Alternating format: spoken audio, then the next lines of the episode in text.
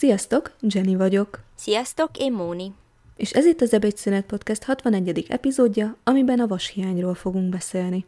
Amiatt gondoltuk, hogy beszélgetnünk kellene a vashiányos anémiáról, azaz a vashiányos vérszegénységről, mert az anémiák 80%-a az vashiány miatt alakul ki, ráadásul világszerte a népesség körülbelül 25%-a vashiányban szenved, ami azért igen gyakorinak tekinthető. A reproduktív, azaz termékeny korban lévő európai nők körülbelül 10%-a, a fejlődő országokénak 50%-a vashiányos.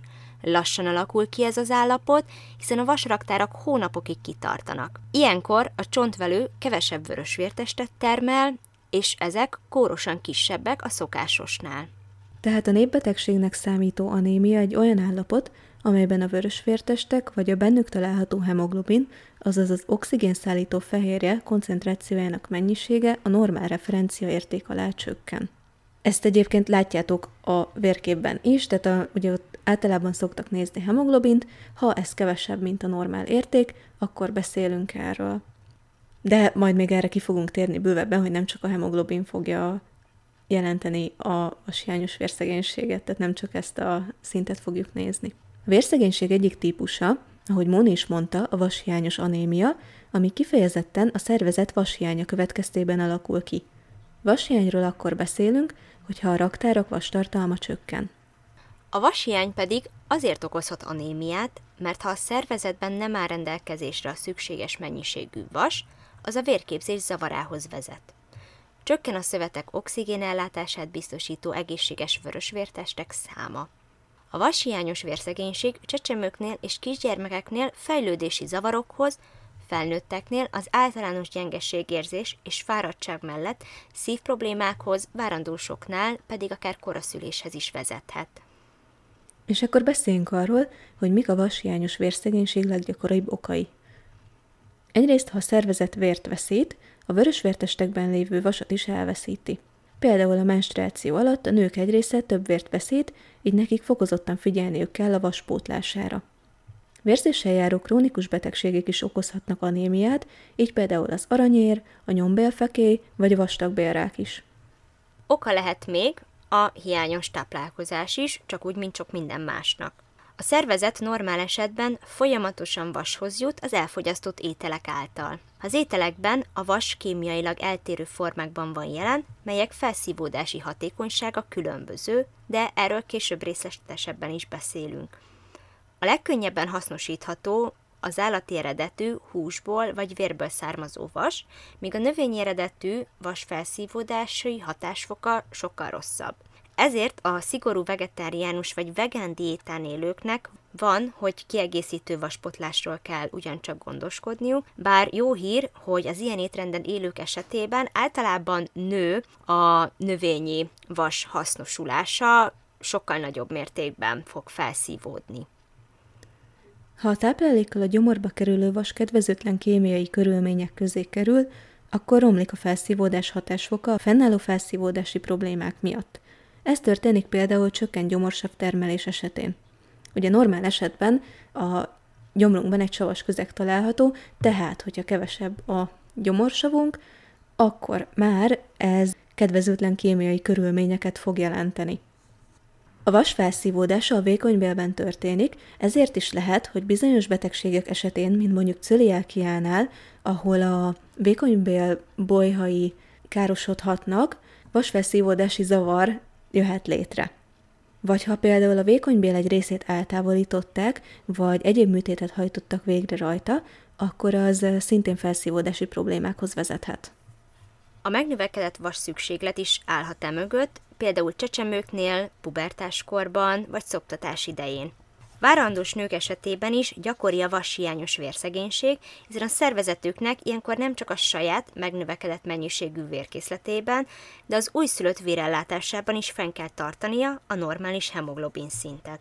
A szervezet vasraktárainak feltöltése érdekében érdemes nem csak terhesség alatt, hanem már azt megelőzően is megfelelő vaspótlásról gondoskodni a szükséglet figyelembevételével. A vashiányos anémia tünetei a vérszegénység alaptüneteivel azonosak. Ezek közé a tünetek közé tartozik a sápadság, gyengeség, fáradékonyság, fejfájás, légszomj, a durva és száraz bőr, a barázdált köröm, kanálköröm, vagy törékeny köröm, töredezett és száraz haj, hajhullás. Tehát egyébként érdekes, hogy érdemes figyelni folyamatosan a bőrünk, a hajunk és a körmünk állapotát, mert ezek nagyon-nagyon sok mindent elmondanak arról, hogyha esetleg valamilyen hiányállapotunk van. Azonban a tünetek minden betegnél más formában jelentkezhetnek, nagyon sokrétűek lehetnek. Vashiányos vérszegénység esetén gyakran előfordulhat még szisztól és szívzörej, nyugtalan lábszindróma, magas pulzus, illetve koszorúérgörcs, ami nem szívroham, hanem egy szorító melkasi fájdalom, vagy esetleg szédülés is felléphet. És amúgy ezután biztos nem csak bennem, hanem bennetek is felmerül, hogy hogyan vizsgáltathatjátok ki, hogy fennáll nálatok ez a probléma. Főként laboratóriumban, laborvizsgálat keretén vérvétel által történik a vashiányos vérszegénység vizsgálata, de előfordul, hogy komolyabb esetekben a csontvelőből is történik mintavétel. De azért ez nagyon ritka, tehát ne ijedjetek meg, hogy most csontfelő biopsziát fognak nálatok végrehajtani csak azért, mert hullik a hajatok. A diagnózis felállításához a szérumvas, transferin, ami a vörösvértesteken kívüli vasat hordozó fehérje, a ferritin, ami a vasat raktározó fehérje, meghatározása szükséges ebben az esetben. Igen, szóval ezért mondtam azt, hogy nem elég, hogy megnézzük a hemoglobint, és akkor minden tök jó, hanem attól még, hogy a hemoglobin szintetek jó, lehet már vashiányotok. Igen, tehát lehet, hogy ez még csak egy kompenzált állapot, de ugye egy idő után, ahogy már az elején mondtuk, kimerülnek ezek Igen, a... mert a vashiánynak három szakasza van, és abból csak a, az utolsónál, a harmadiknál van a hemoglobinban is eltérés. Ez is volt tételem. a kezelésben elsődleges fontosságú a vashiány okiterápiája, tehát a kiváltó ok kezelése. Majd az első lépés a szájon át történő vaspótlás, emellett pedig fontos a hemoglobin, a ferritén, a transferrin szaturáció rendszeres ellenőrzése laborvizsgálattal. Eredményesség esetén a terápia folytatása három hónapig javasolt, aztán kontrollvizsgálat szükséges, ami alapján az orvos dönt a továbbiakról. Ezután, ha a vasraktárok felépültek, akkor a kezelőorvossal kell azt is egyeztetni, hogy a továbbiakban szükséges-e ellenőrizni a vasellátottságot, és ha igen, milyen gyakran.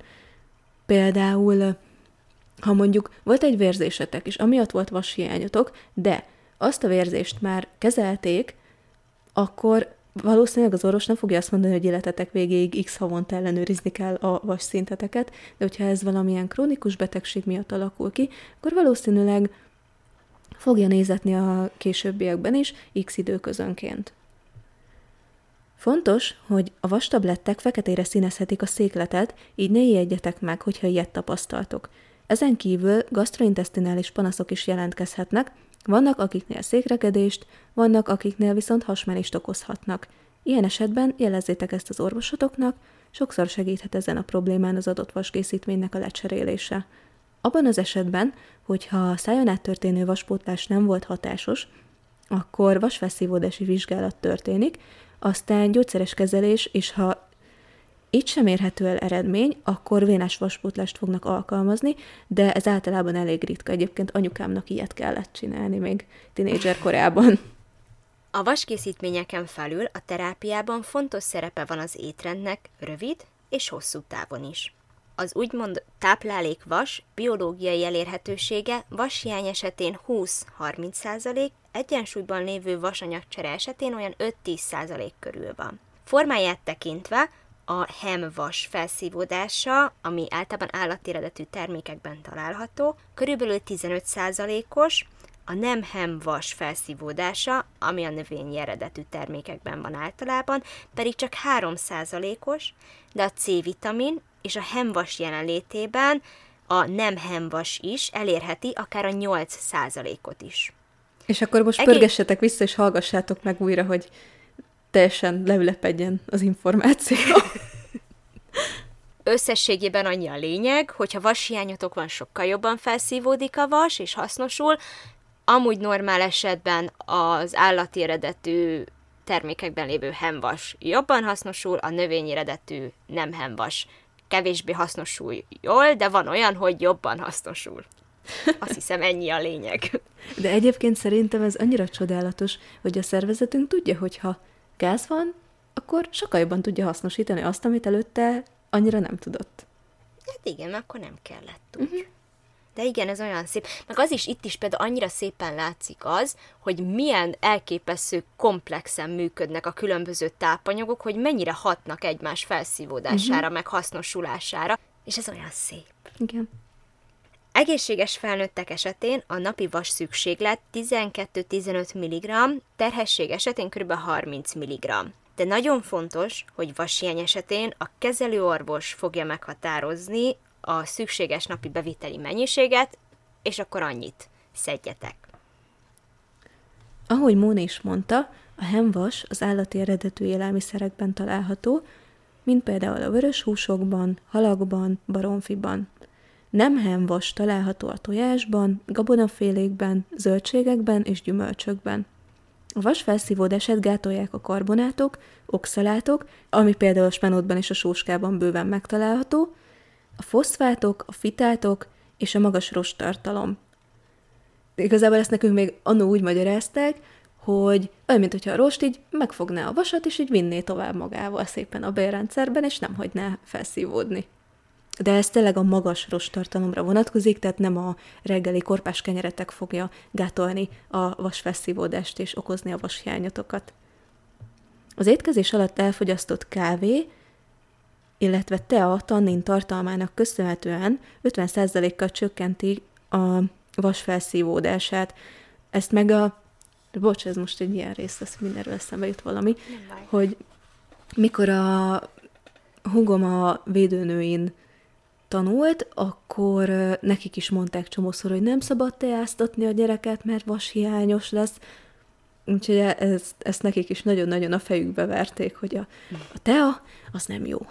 Ebből Igen, a szempontból. ezt nem úgy kell elképzelni, hogy akkor a meglévő vasat, ami már felszívódott, azt így kiszívja a tea, és kiveszi, és ellopja, és elviszi, hanem hogyha egyszerre kerül a bélbe mondjuk. De hogyha fogyasztotok ilyet is, aztán vártok, aztán fogyasztotok valami mást is, akkor úgy már nem lesz ezzel probléma, tehát ezért nem úgy kell erre tekinteni, mintha valamilyen nagyon nagy mus lenne, amit most ilyen esetben mindenképpen egész nap el kell hagyni. Igen, egyszerűen annyi, hogyha mondjuk tudjátok, hogy vashiányotok van, akkor vannak olyan dolgok, amikkel egy picit tudok segíteni abban, hogy ha mondjuk szedtek vasat, akkor az egy picit jobban felszívódjon. Például ne a reggeli kávéval vegyétek be. Pontosan. Jaj, annyira szeretem ezeket a dolgokat, hogy minden mindennel összefügg. Na, de vissza a tojásra, mert a tojássárgájában lévő vas felszívódása is rossz, a benne lévő foszfitin miatt. A tartósítószerként használt kalcium-dinátrium, azaz ETTA, a vassal felszívódásra alkalmatlan kelátot képez. Ez megtalálható üdítőitalokban, emulgált szószokban, konzervekben, és hogyha csak eszámok vannak feltüntetve egy címkén, akkor ezt az E385-ös szám alatt találjátok. Fontos, hogy az étrend tartalmazzon jól felszívódó vasat, minden étkezés tartalmazzon mellé C-vitamin tartalmú nyersanyagokat, és lehetőleg abban az időszakban, amikor jelentősebb vaspótlásra van szükség, akkor minden főétkezés tartalmazzon valamilyen húsfélét, étkezésekhez pedig nagyobb mennyiségű kávé és tea fogyasztása, ahogy már mondtuk, nem javasolt. A kalcium-dinátrium, azaz az ettával tartósított élelmiszerek pedig az előbb említett okok miatt ne szerepeljenek egyáltalán az étrendben, amiatt mondom, hogy egyáltalán, mert még egy tea, hogyha mondjuk étkezések között van elfogyasztva, vannak, vannak jótékony hatásai is, de az ettával tartósított élelmiszerek viszont nyugodtan kihagyhatóak az étrendből, semmilyen veszteségetek nem lesz emiatt.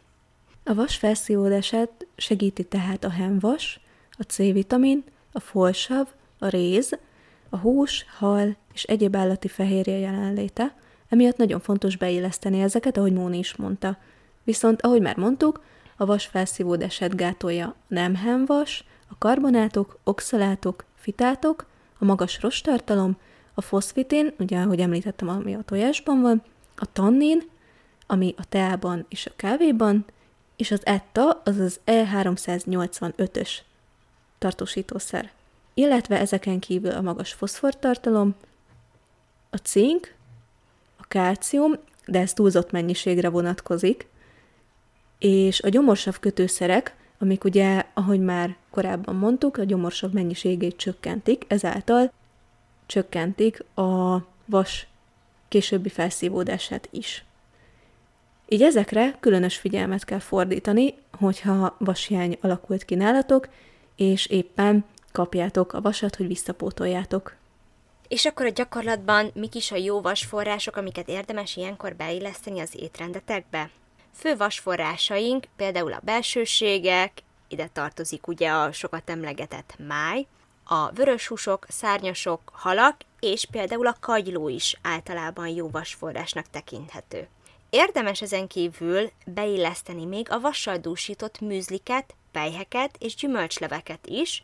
Gyümölcsleveknél például kifejezetten jó a vassal dúsított változatoknál, hogy a C-vitamin tartalom, ami például egy narancslében van, az tovább fogja növelni a vasnak a hasznosulását. Növényi nyersanyagok közül, mert ahogy mondtuk, annak ellenére, hogy nem szívódik fel annyira, attól még ugye van vastartalma, és ha összepárosítjátok olyannal, ami segíti a felszívódását, ugyanúgy tekinthetők jó vasforrásnak, és ide tartozik például a bab, az aszalgyümölcsök, a borsó, a levélzöldségek, például a sóska vagy spenót, viszont mivel ennek magas az oxalát tartalma, ezeket ebben az időben érdemes főzéssel hőkezelni, mert ezzel egy picit csökkenthető az oxalát tartalom.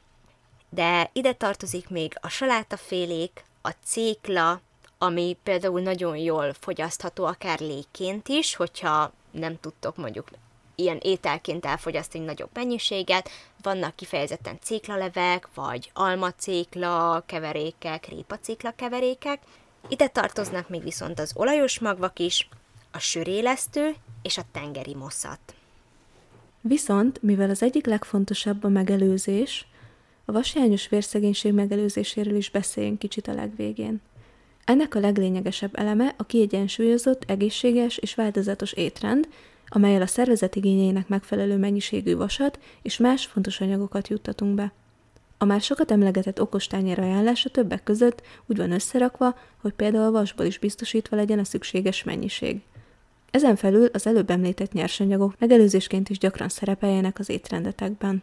Végül ne feledjétek, hogy elengedhetetlen az, hogy a C-vitamin is segítse a vas hatékony felszívódását, így tehát érdemes kombinálni a vastartalmú élelmiszereket, a vaskészítményeket C-vitamin forrásokkal. Például sült hús mellé érdemes paprikával, friss petrezselyemzölddel, gránátalmával dúsított salátát fogyasztani, vagy közvetlenül utána, desszertként, citrusfélékből, kiviből készült gyümölcsalátával lezárni az ebédet. Ha pedig érdekelt titeket néhány vasjányos anémia idejére ajánlott recept, akkor írjátok meg a Facebook csoportunkban hozzászólásként, és megosztunk veletek néhányat.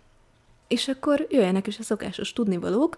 Ahogy említettem, van egy Facebook csoportunk, az ebédszünet, ahol többek között akkor ezeket a recepteket is tudjátok tőlünk kérni, vagy hogyha van nektek saját bevált receptetek, akkor nagyon örülnénk, hogyha azt is megosztanátok velünk.